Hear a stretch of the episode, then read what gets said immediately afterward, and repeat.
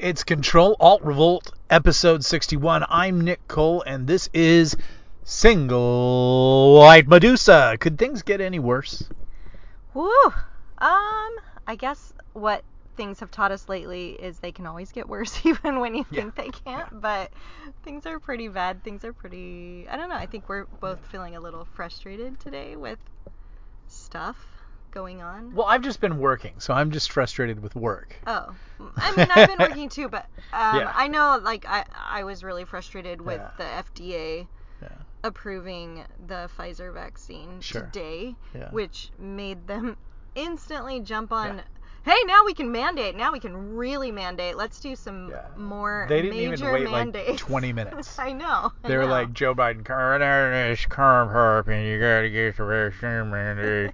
and like like anything to distract for, from Operation Ongoing Debacle um, in Afghanistan. But like, yeah, like I mean, I think um, one, I'd like to stop being so right about August. Uh, Mhm. I'd like to get that wrong uh, for this last uh, seven days now. If that could just like really, like if if if the sh- if the, if the sky could just shower cotton candy and rainbow unicorns for the next seven days, I would be appreciative.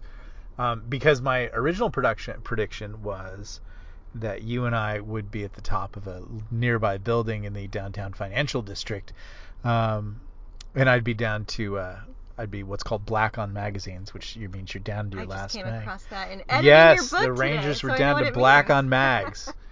and um, I'd be black on magazines and uh, a lot of commie zombies to still get through. So there's. I hope you like the big jump. We'll see. I hope you like jumping to your death, because that's what it's heading towards. But see, that's the good news is we're not quite there yet. So.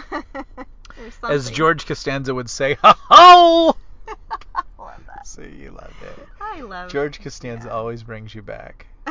it's always good for a laugh. You love it. And Elaine. You love a Elaine's good- always good for a, a laugh. good, round, balding Jewish man. You're helpless for Jews. I love Jewish people. you people. love Jews. I do. They're Yeah, It's great. because they're your people.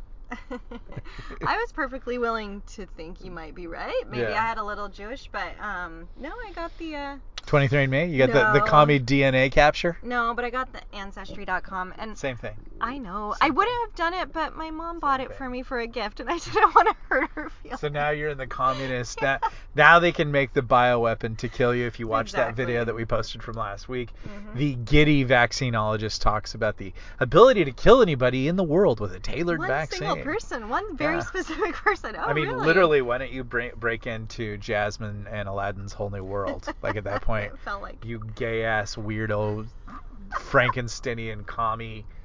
You know, jeez, the, the shit that they think is fun and interesting. Oh, I know. You know, like why don't you invent a flying car? yeah. Why don't you invent rocket pants? exactly. Why don't you invent like I don't know, Like uh, the the thing like on the stuff out of Willy Wonka, like a Yeah. candy bar that tastes like an entire meal. or stuff from the Jetsons. Yeah. Like I used to love like oh they just go through this conveyor belt No. and it like dresses them in like a really cool outfit and does No. their hair and stuff. No, instead we've got vaccines that can kill one specific person on the planet. Yeah. yeah, that's who we're dealing Great with. job, everybody. Great job. We're having a Phil's coffee today at Jacob's Wonder Bar, and because there's a thing in California here where um, the permanently afraid, everything is fear. We're going to talk about that today. Um, they have jammed basically every store with phone orders. And so what happens is they make your drinks and they all sit out there and they're horrible. And so now, like some sort of Bronze Age troglodyte, I am forced to go in and order my drink in person so that I can assure. Because if you think co- uh, like talk, talkers coffee, I mean, I would say talkers like me on crack, but I'm pretty passionate about coffee, I would say. Mhm. And I have a whole process. You don't want to know how many grinders I bought this year to get the right grinder. I know. Uh, yeah, I just I and I'm really like if I get the big runaway, like if Bitcoin just spikes, and I'm loaded beyond belief, and it is spiking, uh, you're gonna see some real coffee obsession. That's cool. I'm getting the the double eagle brass espresso machine.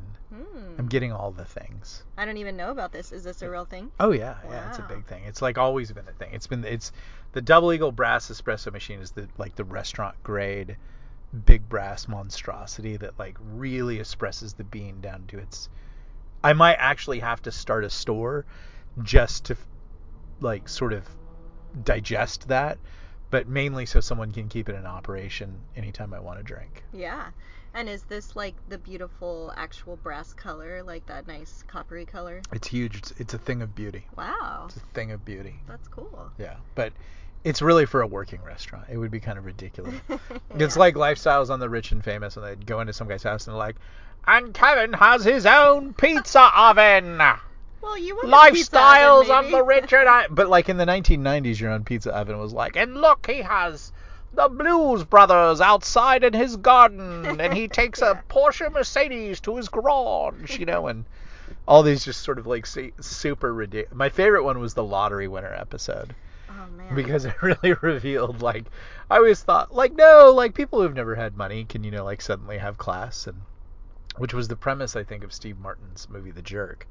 Um, and then I realized like yeah some people when you give them money they they really make all the wrong choices. And the lottery winner episode really really proved that. So so there's where we're at we're at today. The government got the green light to now uh, force you all everybody um, to play their game. And it was instant, instant it was funny it was instant because it was um, vaccines and masks. They jumped right to that. And i noticed even in my coffee house all the kids just submitted and they're all in masks again today so Wow. it's kind of interesting but um, I don't think that's going to go well. I think we've reached the defining sort of pushback moment. If people don't push back, then you can just kiss your freedoms goodbye because you'll do any. If you'll go to this crime scene, you will go to any crime scene. But I have a feeling um, it's not going to work out too well. Let me digest all that, see how that plays. But uh, it is interesting that we have a government right now that can in no way, shape, or form lead and everything has to be mandor- mandatory, mandated, rules, levies, fines, force you, cops, chokehold. Like, no one knows how to lead anymore. No one knows how to step out and say, this is the thing that I believe, and I'm going to do it for my health and safety. And then let all the sheeple kind of look at that and they go, you know what? I like the cut of that guy's leadership. I think I'm going to do that too. No, it has to be, you know, a metaphorical or actual gun in your face and the threat that if you don't do this, we will ruin your life. And that's not leadership. And I like if I was going to make one big statement today about the entire thing, I would say this. That's how you no longer you you know you're no longer living in a free society. Everything must be compulsory. So let's just give up that illusion. And I think you're all going to arrive at a conclusion that would get me arrested right now if I said it. But I'm going to tell you right now, probably by the end of the month, you're going to arrive at that conclusion. You've protested, you've rioted, you've been disobedient, you've said no, all these kinds of things. And they've heard all that, they've disregarded that, they've violated the laws, they've stolen from you, they've taken your money and given it to everybody in the entire world except you. Everything is done at your expense. And there's no dawn on the horizon in which that is going to change.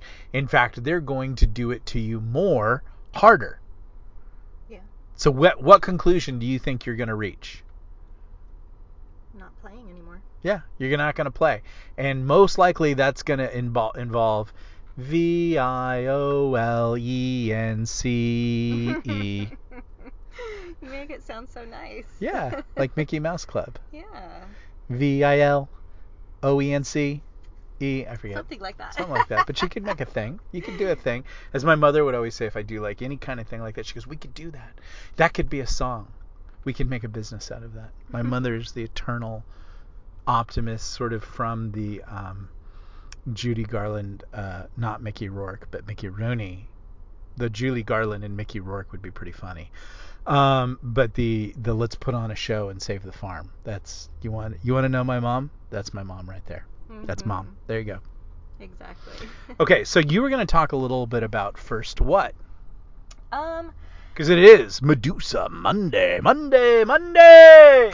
Well, I saw a couple of things either over the weekend or this morning or both. I can't remember, but um, sort of illustrating how uh, they use a different fear tactic and have pretty much almost once a year for this entire century thus far. So I um and there were a Mm-hmm. I couple agree with this. yeah, there were a couple um, different things that I had seen on Telegram, and you liked both of them, and they were sort of the same thing. Um, And as you get into it, I'm going to jump in and say, like, the first thing that I was ever taught to be afraid of as a kid was nuclear war. Stop, drop, and roll. yeah, me too. In California, remember that also applied to earthquakes, but really it was about nuclear weapons. Oh, okay, yeah, but I do. Hmm, I'm trying to think. When I was in school, I think it was more about Earthquakes, probably. earthquakes, but Yeah. yeah, But I it- do remember but stop, it- drop, it and roll. really wasn't No, a- fire. Like if Fire. you if you like You get stop. set on fire, you have to Yeah. stop, drop, and roll. That all those things are valid, but like I think the existential fears was for me the beginning was, um, and I remember the teacher saying, you know, you could die in 45 minutes. Yeah, I that the missiles could be launched from Siberia and they could hit the west coast and and you would be dead in 45 minutes and that's why we do these stop drop and roll drills. I remember in i want to say the ninth grade but it might have even been the seventh grade but i feel like it was the ninth grade there was a movie made for television movie about the day after.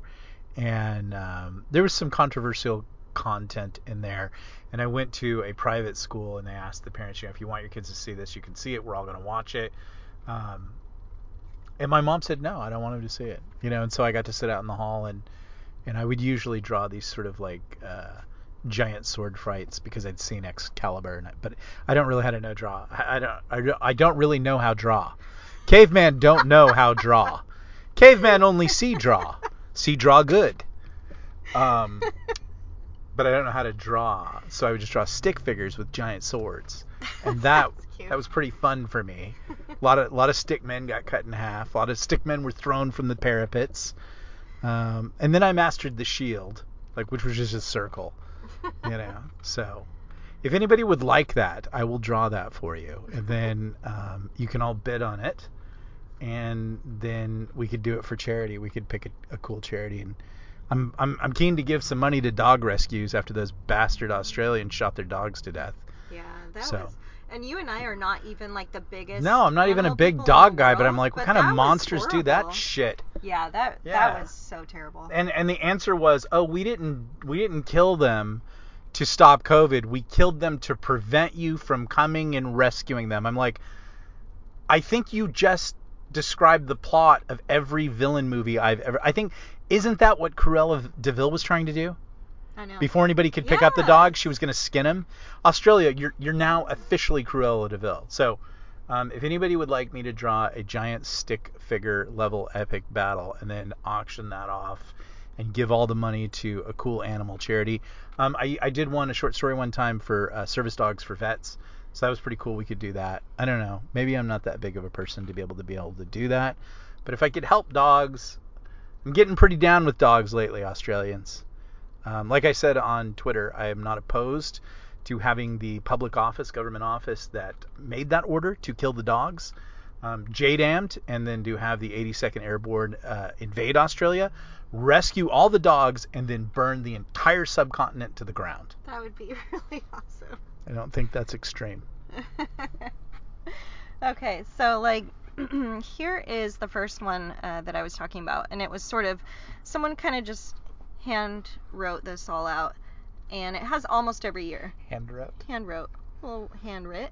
What would you say? Hand wrote. They hand wrote it. Caveman not know how you speak. I think that's right. Right speak hope. They wrote it by hand. They hand. Hand wrote sounds it. good in my generation. Carve on wall. I think. Make I think picture. makes sense. Big hunt. okay. Um. So here it goes. Shall I say the years like that they skip, or shall I just read? Uh, yeah, say the years that they skip because we had some commentary on that. Or you did, because you're so smart. Why, thank you. So- cavemen have no advanced degree, but cavemen figure out wheel circle and circle good. Caveman afraid of sky moon. okay.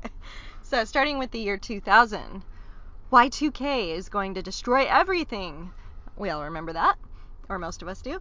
Uh, 2001, anthrax is going to kill us all. 2002, West Nile virus is going to kill us all. I was pretty worried about that one actually, See, it's Yeah. they they were effective. because we had West Nile here in Orange County. I was like, ah, crap. Yeah. 2003, SARS is going to kill us all. Then Wasn't they too worried about one. 2004. And then 2005. Well, in 2004, we'll provide the running commentary.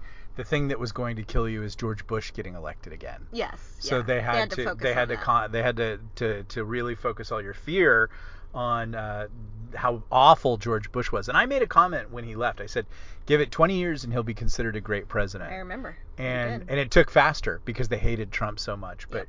man, you think that they hated Trump and they did, but they hated him then so much that they they dialed back on the fear uh, meter and so that they could they could sell you Frankenstein John Kerry. Exactly. So then, 2005, bird flu is going to kill us all. 2006, E. coli is going to kill us all. 2000, they skipped 2007. Now it's funny. Now bird flu, I was down on. I was like, okay, I don't like birds. I think they're dirty already. hmm So like whenever I'd be on like my exercises or walks or runs, I'd see a dead bird and I'd be like steer around. I'm like, hey, bird flu right there. You know, so like I was already cautious of them. E. coli, I had been through the early 90s when Jack in the Box had a big E. coli scare and it killed a bunch of people. And so I knew with E. coli, like generally if you cook meat pretty pretty well, I wasn't too afraid of it. What about Um, when it's on like vegetables, like lettuce and. yeah, I think that that was a problem, uh, but it I remember it not not flooring me as much as it should have. Yeah.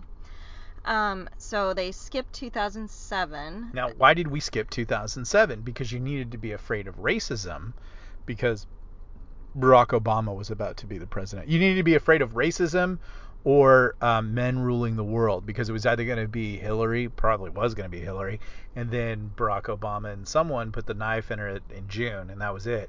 So then for 2007, the rest of that, you needed to really be afraid of of of being a white racist. That was the beginning of that. This was the this was our finest hour. We had finally achieved the ability. Um, believe it or not, black people could actually be presidents. Believe it or not, black people could be doctors. Like, and that's something like, yeah, all of us were like, yeah, black people can do anything. Yeah, we knew Um, that. they're people. They're not. Yeah. I know you want to call them black people, and like you can always see the racism when they go, "Can you believe they're the first black this?" And you're like, "Yeah, I have no problem believing that. Yeah. I, I've always believed that black people can do anything. I think black people believe that black people can be, do anything. I think the only people that don't believe black people are capable of anything are rich white liberals. Yep. They seem to think that black people are morons or special children or people who are incapable of actually having ID or knowing where the DMV is or taking care of themselves in a basic manner. Meanwhile, the one black guy that I see fairly consistently um, has two medical degrees and cuts skin cancer out of me and seems to live a pretty great life traveling around the world. I'm pretty sure he knows where the DMV is and has an ID. Oh yeah, more than we do. Yeah. um, so then 2008, financial collapse is going to kill us all. 2009, swine flu is going to kill us all.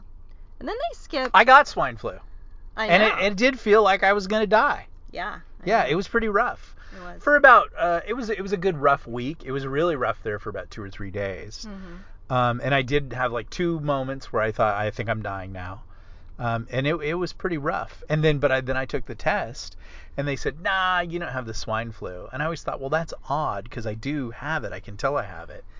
And now I know how ridiculous testing is. And if you really want to know how ridiculous testing is, um, the creepiest two dudes in the world joined forces to form to purchase a large testing company.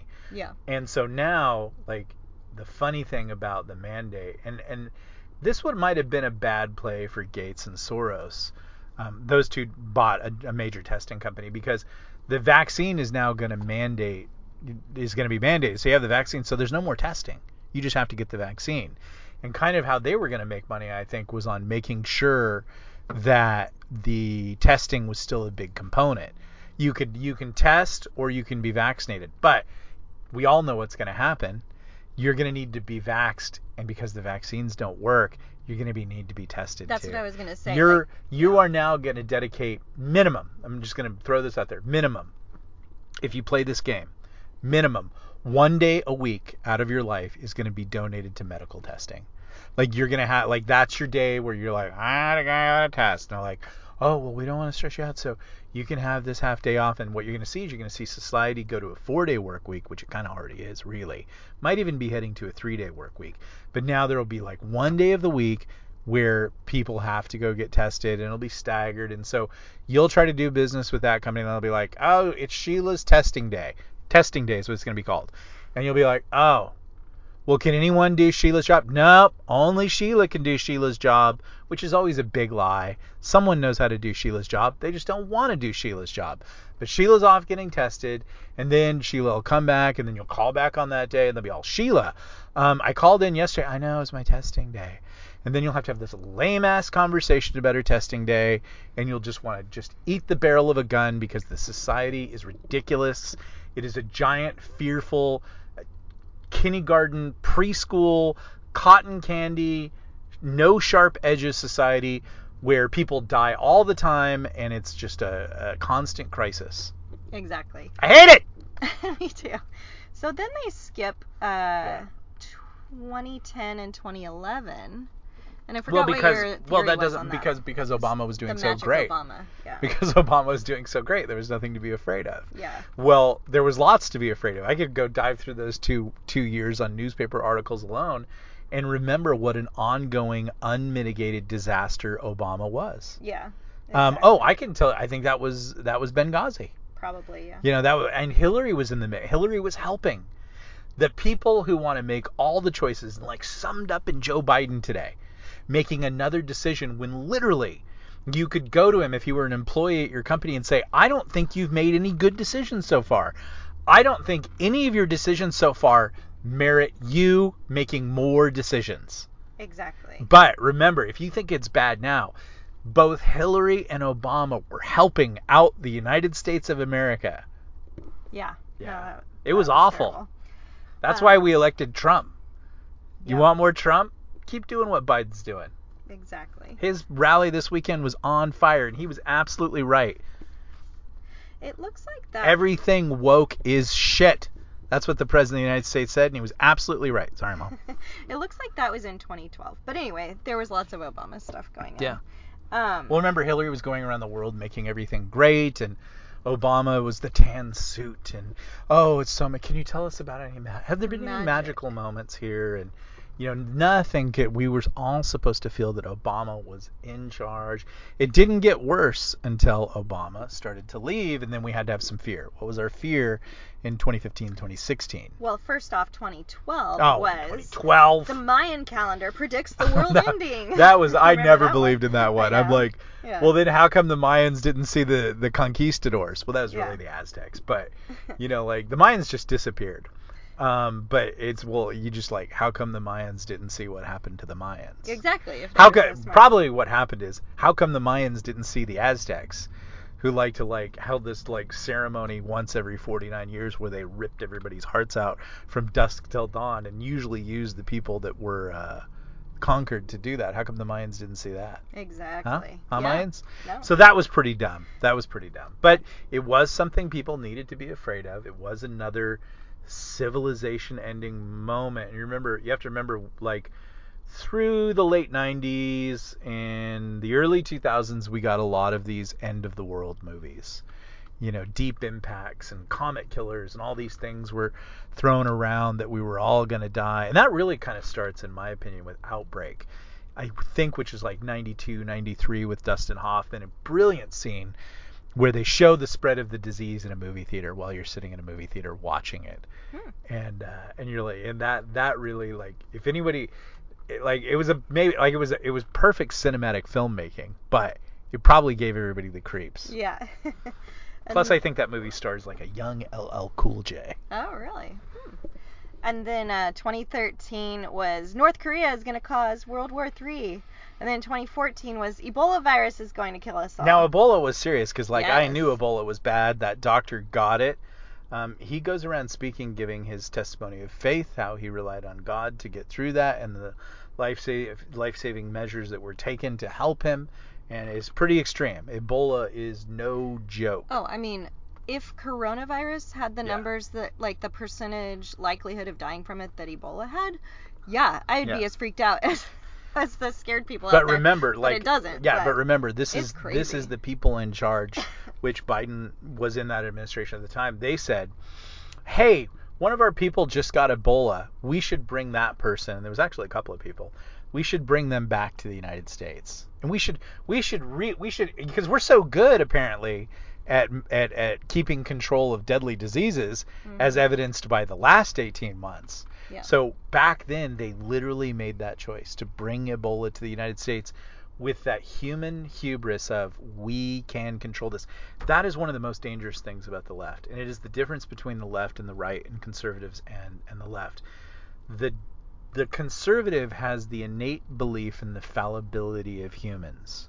Mm-hmm. And and that's why you have conservation. You conserve the things that work to protect humanity from the evil and the stupid stupid ignorance and the pride that is in humanity. And then you shift over to the left, the extreme hardcore left, and they live under this delusion that they are gods, that they are the masters of the universe, that they control every situation, that they can throw up a wall of words, that they can lie to you always for this nebulous greater good. And those are the people that just hit the entire world with a biological weapon.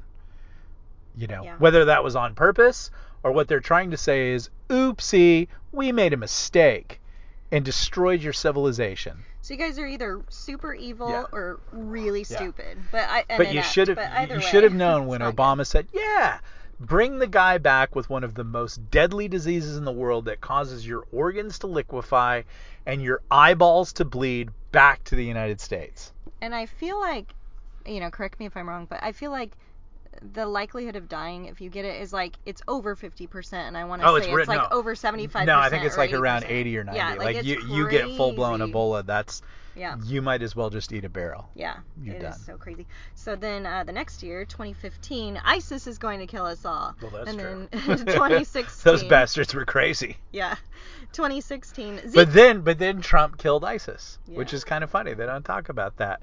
Yeah. It's funny. 2016, Zika virus is going to kill us Zika all. was very interesting, and Zika Zika was kind of jacked up. Like, you want to have a baby with a little head? Get Zika. Really? Yeah, that's what Zika did. Like, it, it came through South America, and if a mosquito bit you and then you got pregnant, you got one of them shrunken head babies. Whoa, that's yeah. crazy. It I is kind of. Zika was a weird one, Wow. but it but it was legitimate. But in the big numbers and the schemes, and when people understand the mass of humanity and the protections that can be taken, and just the fact that life is dangerous and all these things, all of these things were the constant fear simmer to remind us that life is dangerous, that you can die, and that government is doing their best to protect you. And we've now reached the fever pitch moment in 2021 when government is literally back to Vietnam, to the uh, war machine in Vietnam, saying uh, we have to destroy the village to save it. And that's what they're literally doing right now. We have to destroy your life to save it. Now, they don't say it in those terms. They like to use the term the new normal. The new normal, like it's a show. Like it's a show on, I think it was a show. Mm-hmm. That was a actually. show, I think. You know, but that's the prep. That's the psychological warfare. That's the CIA in Hollywood. The new normal, starring Anne Heche and Ellen DeGeneres, in which everything is fucked up beyond belief. Sorry, mom. Little little stressed today, mom. But like, you know, my mom was pretty pissed today this morning too. So another story. But we're all getting pissed. But we're all starting to see what's happening. I will clean up my language. Sorry, mom. But it is kind of like they use that advertising, that propaganda, the new normal, but that's not what new normal means. What the new normal means is we need to destroy the life that you set out at 18 years old to build for yourself. A lot of people who listen to this podcast are really smart and have made some very conscientious decisions about how they want to lead their life. They are not generally like the ones that I know, and I think it's most of them, they're not people who are reactive, helpless victims. These are people who approached their life and said, you know what, in five years I want this, in 10 years I want this. And they worked hard to do those things and they accomplish. And like, I know just, you know, like, just take M.A. Rothman. That guy has, I think he told me 900 patents Wow. you know like crazy. there are people that have built their life the way that they wanted to build their life under the terms and conditions laid out in the Declaration of Independence, the Bill of Rights, and the Constitution, saying life, liberty, and the pursuit of happiness. Go have your fun. Just don't make life hard on anybody else. Don't be a problem. And now they're being told, well, um, you're the way you want to live your life is inconvenient, and that money that you have is really ours, and you didn't build that, and it's all ours, and we want to give it to Afghan warlords so they can stuff it in helicopters full of cash. And we want to make sure Nancy Pelosi's husband gets money and all the people. We want to make sure that we all leave with our snouts full from the money trough, while meanwhile your taxes got raised, you got charged more fees on your cell phone. There's more strange strange charges on your car. You can't have your car. Your washing your dishwasher doesn't actually wash dishes like the old dishwasher. Nothing works anymore because we're trying to save your life, and that's just the new normal. And today was the new normal is you have to participate in a science experiment that may be a miracle may really be helping people. But I've seen enough injured people and heard enough stories to say, I don't think it's worth the risk. Mm-hmm. I think, and that's just risk assessment. Yep. I'm a pretty healthy guy. Mm-hmm. I'm not in the, I don't have any comorbidities. You don't I'm, even take any medications. I don't take any medications. I'm not 80 years old. You know, and so I go, ah, my risk assessment is I'm just going to get it because apparently people with vaccines get it. Mm-hmm and I'm going to just rely on the immune system. And if I had other problems or whatever, then I, I, think a doctor would say, you know, I think this is a good idea for you. And I would weigh that out. Probably still wouldn't get it, but I would at least weigh it out. But it's really only about my mortality. Mm-hmm. And now what Joe Biden is saying today, Juicebox Joe, guy who can't get anything right, like, can you name anything he's gotten right? No. In the seven months he's been in charge? Can you name any truth that he's told? Everything he told trying to get elected was a lie. You know, where's the people who got their student loans canceled? They didn't do that. I saw something about that. They say it, but they're never going to do it. I actually needed to click on the article, but it said for certain people. So I have a feeling yeah. I know who those certain people. It's not everybody. it's not everybody who's like, I yeah. racked up 90 in debt, and Joe's gonna let me go so I can live my best life. That's not happening. so, um, I say all that to say that the government has arrived at a point where they're saying you can't live your life unless you live it exactly the way that we want to. And there was a lot of like, it's time to force these people. Um, it's time to send like there's a CIA director, former CIA, CIA director, huh. who said we should all be we are the American Taliban who do, who refuse to get masked. That's been coming out. Called that last week. And we should and we should we should be sent to Afghanistan, and yep. they should have the America that we pay for and build. So we are reaching this fever pitch in which the country will either accept the yoke and the chain or it will be V I O L E N C E and I'm pretty sure it's going to be violence. Pretty sure. I know it's going to be violence for one side. I know one side is absolutely prepared for violence. And it's not the side you think. It's not the gun bro, vet bro, we've got plate carriers. They're they're prepared, but they that's just fun for them. They do that anyways. I think there's some serious people who are prepared, but most people aren't. But I think I pretty know much for caveman know much for sure pretty. caveman shirt certain. Caveman caveman certain as big bright fiery orb rising sky. Um, the, the government has prepared for a lot of ultra violence. Yeah. Uh, I've heard a lot of stories about what's stored where and mm-hmm. what's waiting for you. Should you choose to rely on life, liberty, and the pursuit of happiness. But it's probably coming to that because that's how Americans are. And this government seems to not want to accept any sort of like dissent, and they're not afraid of you, and they think everything that you have is theirs, and they're going to prove it over the next four years. And I mean everything. They think your money is theirs, they think your property is theirs, they think their kid your kid is theirs. They That's probably the most theirs. sacred thing. Yeah. And finally, what we've arrived at is they think your health is there, and they're going to prove it to you. Look at the chokehold videos from Australia. You know, look at the video surfacing right now about them just going after and arresting people and I mean, it's just Orwellian. And they would do it here today if they could. Exactly. So then, interestingly, they seem to have skipped 2017, 2018, and 2019. But you you thought basically what it was well, just that was Trump. Trump. Trump, Trump, Trump was Trump's the worst the thing ever. I mean, we just lived through that. Like yeah. everything was Trump. Uh, Trump is Hitler. Yeah. You know the the the right is you know like uh, no that was Yeah. the fear was us. Yeah, they didn't need anything You know, else. and now you have all these fetal children. And then it was 2020. Yeah. Of course, coronavirus is going Yeah. to kill us all. And then they just said the truth. But it didn't. The truth is, fear is going to kill you. Yeah. Turn off the TV. Yeah. And I was like, yep. That's the fear. Fear will kill you dead. Yeah. Fear will kill you dead. The stress will give you cancer, create inflammation, all those kinds of things. Yeah. And and I think the realization that I think the thing that I think the thing that I feel today is the realization that you will never allowed to be have uh, allowed to be ha- allowed cavemen can't speak you did too much Allo- writing today. allowed to be able to have a normal life that you want short of violence. I'm sorry, but yeah, it's going to be violence because they're not going to let whatever you whatever you think where you think oh like if I just put on the mask, if I just lock down, if I just get this shot, if I just get this booster, you know like all of these things I know deep down inside each person, each person is saying if I just do this thing and we all do it together for this time being, 2 years, I'll get my life back. And I think you need to realize today no you won't yeah. if you'd keep doing the things that they want you to do, that is a dirt farmer dangling a carrot in front of a mule. And you're never going to get that carrot.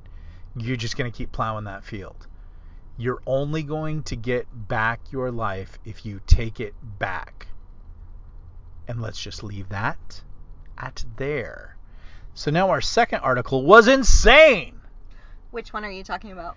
Milo- The, uh, oh, Milazepam? Yeah. So the other quick thing about the thing we were just talking about is there was another thing that was more like a picture or a meme um, that we'll post too, and it- was sort of the same things that I just said, the health-related ones, the health scares, but it's literally Time magazine covers from all those years with all the like health scares so we can like post that too because it just kind of shows you like oh wow that's crazy but okay back to what you were saying yeah so I think we've mentioned him before, Dr. Mike Yeadon, who um, i basically was a high up Pfizer executive, but very specifically, And a doctor, like a Yeah, doctor and like not a, just um, like some schlomo in a suit. yeah, no, like uh, like a vaccine and virus kind of researcher, everything like that, like top guy, scientist, doctor guy. We've listened to him kind of from the beginning. Yeah, he's yeah, just he's not, British. He's not any kind of like he,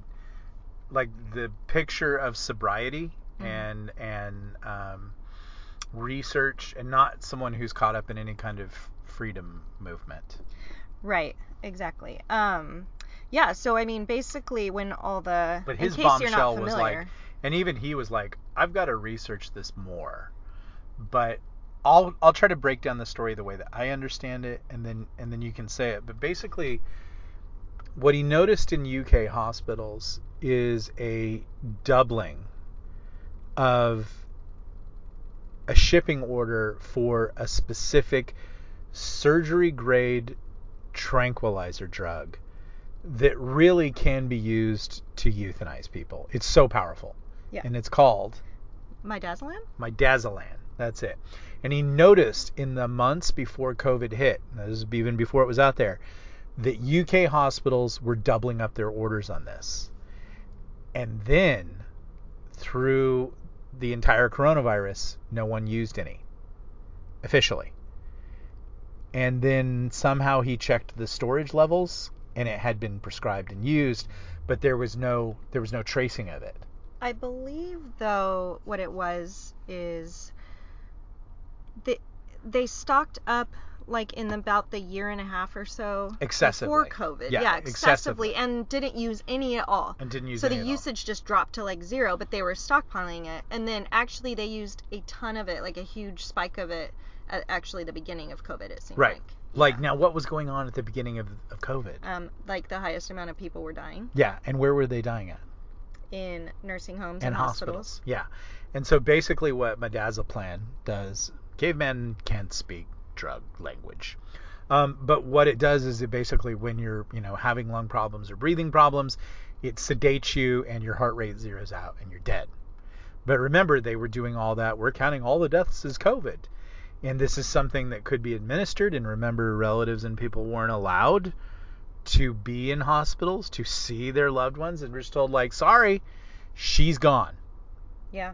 And Yeah. that's it. So, and then, but there was somehow how where he saw the usage was heavy, but you couldn't track how it had been prescribed.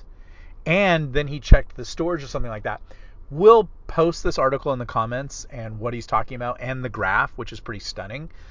But what it leads me to believe or to to posit, this would be the question I would posit. Not belief yet, because I think that I think this is a big claim and I think it needs to be researched before you go slinging it around. But I found th- his kind of statement that he wrote Well, yeah, about it, yeah, so I can I yeah, can read that. read that. Um, so he's kind of refute he's refuting a website called Full Fact, which is like one of those fake fact checking websites. So that's what he's talking about right at first, and then he goes on to kind of explain what he's talking about. So I'll read the whole thing.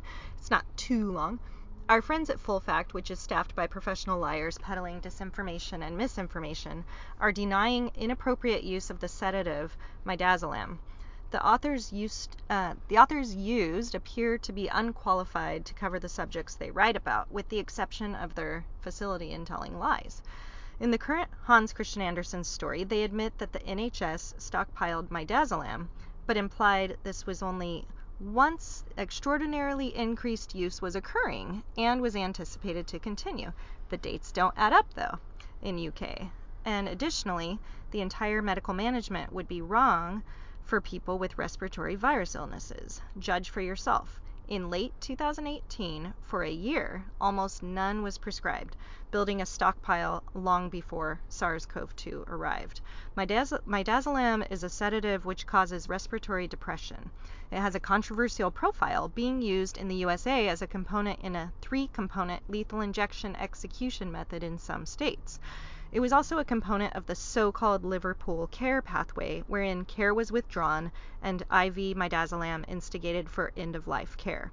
Note the 10 month zero prescription dates, which are before any hint of a new respiratory virus had occurred. That is stockpiling ahead of any rational basis to do so. Unless, of course, it was planned to use very large amounts in spring of 2020, which is what happened. At some point during March 2020, a major supplier, Accord, sold its entire two years stock of midazolam. Mysteriously, I can only find reference to March 2020, never the precise date. Why might that be? If anyone has the order date, please let me know. I suspect it's earlier rather than later in March 2020, and if so, the facade will be destroyed because they had not seen sufficient patients in extremis at that time. By the way, mechanical ventilation is an inappropriate course of action in the vast majority of cases of respiratory virus infection because COVID 19 is not an obstructive disease, but one in which, in severe cases, gas exchange is impaired. The correct solution is an oxygen mask. When this was introduced in Italy, deaths fell fast. The furor about car makers and vacuum cleaner companies being asked to make basic ventilators rang loud bells for me. Mechanical ventilation is a very difficult procedure at the best of times. If previously healthy people are put on a ventilator, unless the anes- anesthetist is experienced and understands how to, quote, fly their patient, and there are many adjustments needed for that, their lungs can rapidly be injured. When I heard of huge numbers of transport ventilators from ambulances being used, I knew this wasn't at all appropriate. It was much more plausible that this was a controlled death procedure. I was blue pilled at the time, March 2020, but was on high alert because nothing was making sense. I was calling round medical and academic friends, and they were oddly withdrawn, and I could tell they didn't want to talk to me. It's simply inappropriate for large numbers of elderly and unwell people to be given IV midazolam. They're likely to die. Given what we know, and adding to this some whistleblower testimony, I'm aware of an open legal letter having been sent to UK government asking questions, though I'm not involved in any way. It's hard to resist this conclusion that a plan existed well before 2019 to terminate large numbers of people. So that's from a guy who I found to be a conscientious researcher, Mm-hmm. someone who's been looking into the truth, and and the summation of it is this: um, well before COVID, they stockpiled a drug that is used to end people's life, either via eu- euthanasia, which they do in Europe, or via lethal injection, which we kind of do in the United States, not so much anymore. Um, so a death drug. It was stockpiled. Now this is just the UK. It would be interesting to find out in the United States. Doctors and a lot of healthcare providers have got the fear of something put in them right now. But if there's anybody who's kind of can search around or knows medical professions and you know, could kind of look at this and ask, you know, what was the midazolam u- usage? You can go back to spring 2020 when Trump was on his, you know, we're going to make all the ventilators in the world because I think he was being told by Fauci ventilators were the key to success. Here is a doctor saying ventilators are absolutely inappropriate. Mm-hmm. So again, I'd lay that at Fauci, not Trump.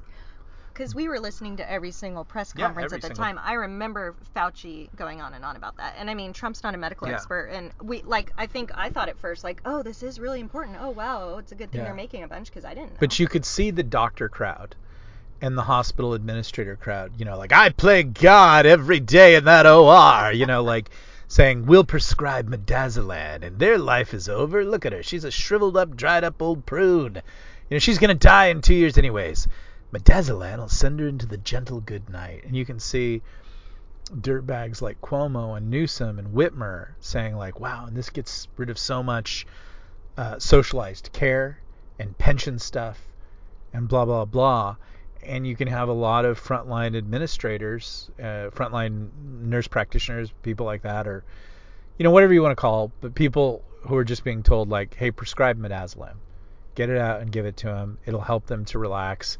Maybe it'll, you know, like, and they could have given him like, it'll help him breathe and blah blah blah. I don't know, but like, you don't think it's possible for people to do those things, but they have done those things. You don't think anybody would ever come up with a chemical called Zyklon B and shoot it into some showers and kill people left and right. They did. They did Mhm. do that. They did do that. And I always thought it was odd that the elderly died in such vast numbers as soon as they were given care. They didn't die out on the street. They didn't die in cars. They didn't die at home.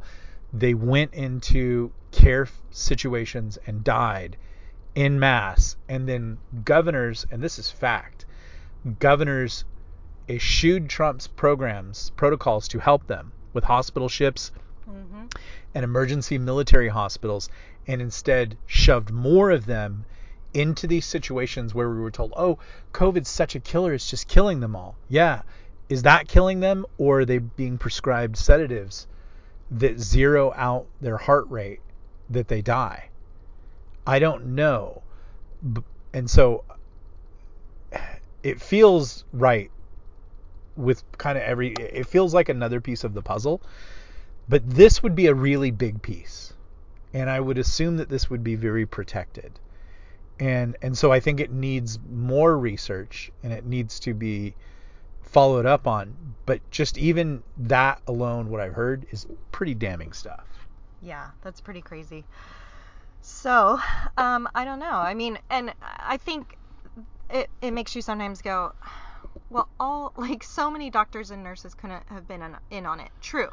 But it's it's more that like these dictates come down from on high, basically probably a World Health Organization, possibly the FDA. So it's like most of them are just following protocols that they've been given. It's not as though here's here's what I know. Like, and we'll wrap it up here for today. If you get a chance, make sure to subscribe to the podcast.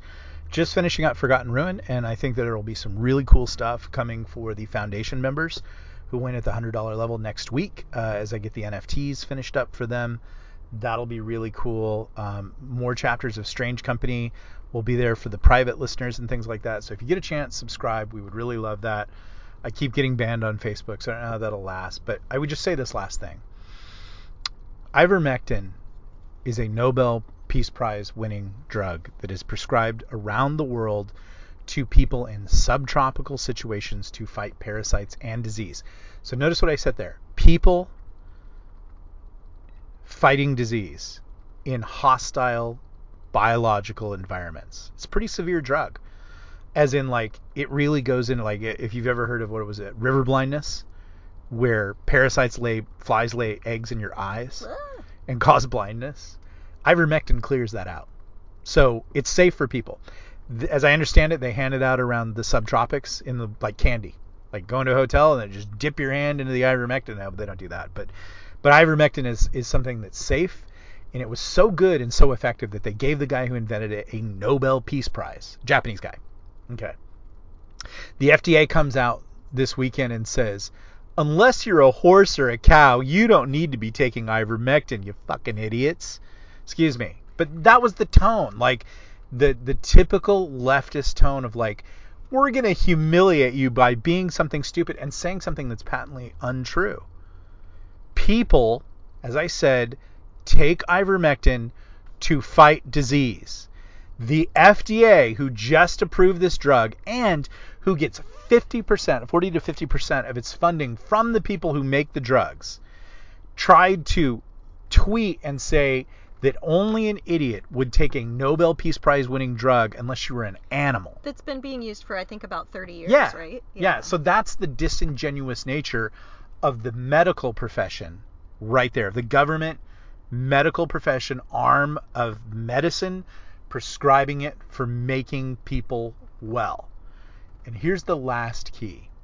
There are people now being refused treatment by the TikTok dancing nurses and by the I play God every day in the OR doctor arrogant crowd that tells us that they're all better than us because they went to some stupid medical school and then they have to go and look stuff up on Google, you know, and their personal lives are a mess and half the time they're drug addicts, you know, and they're they're here telling us that they're not going to treat us unless we get an experimental vaccine that's killing people.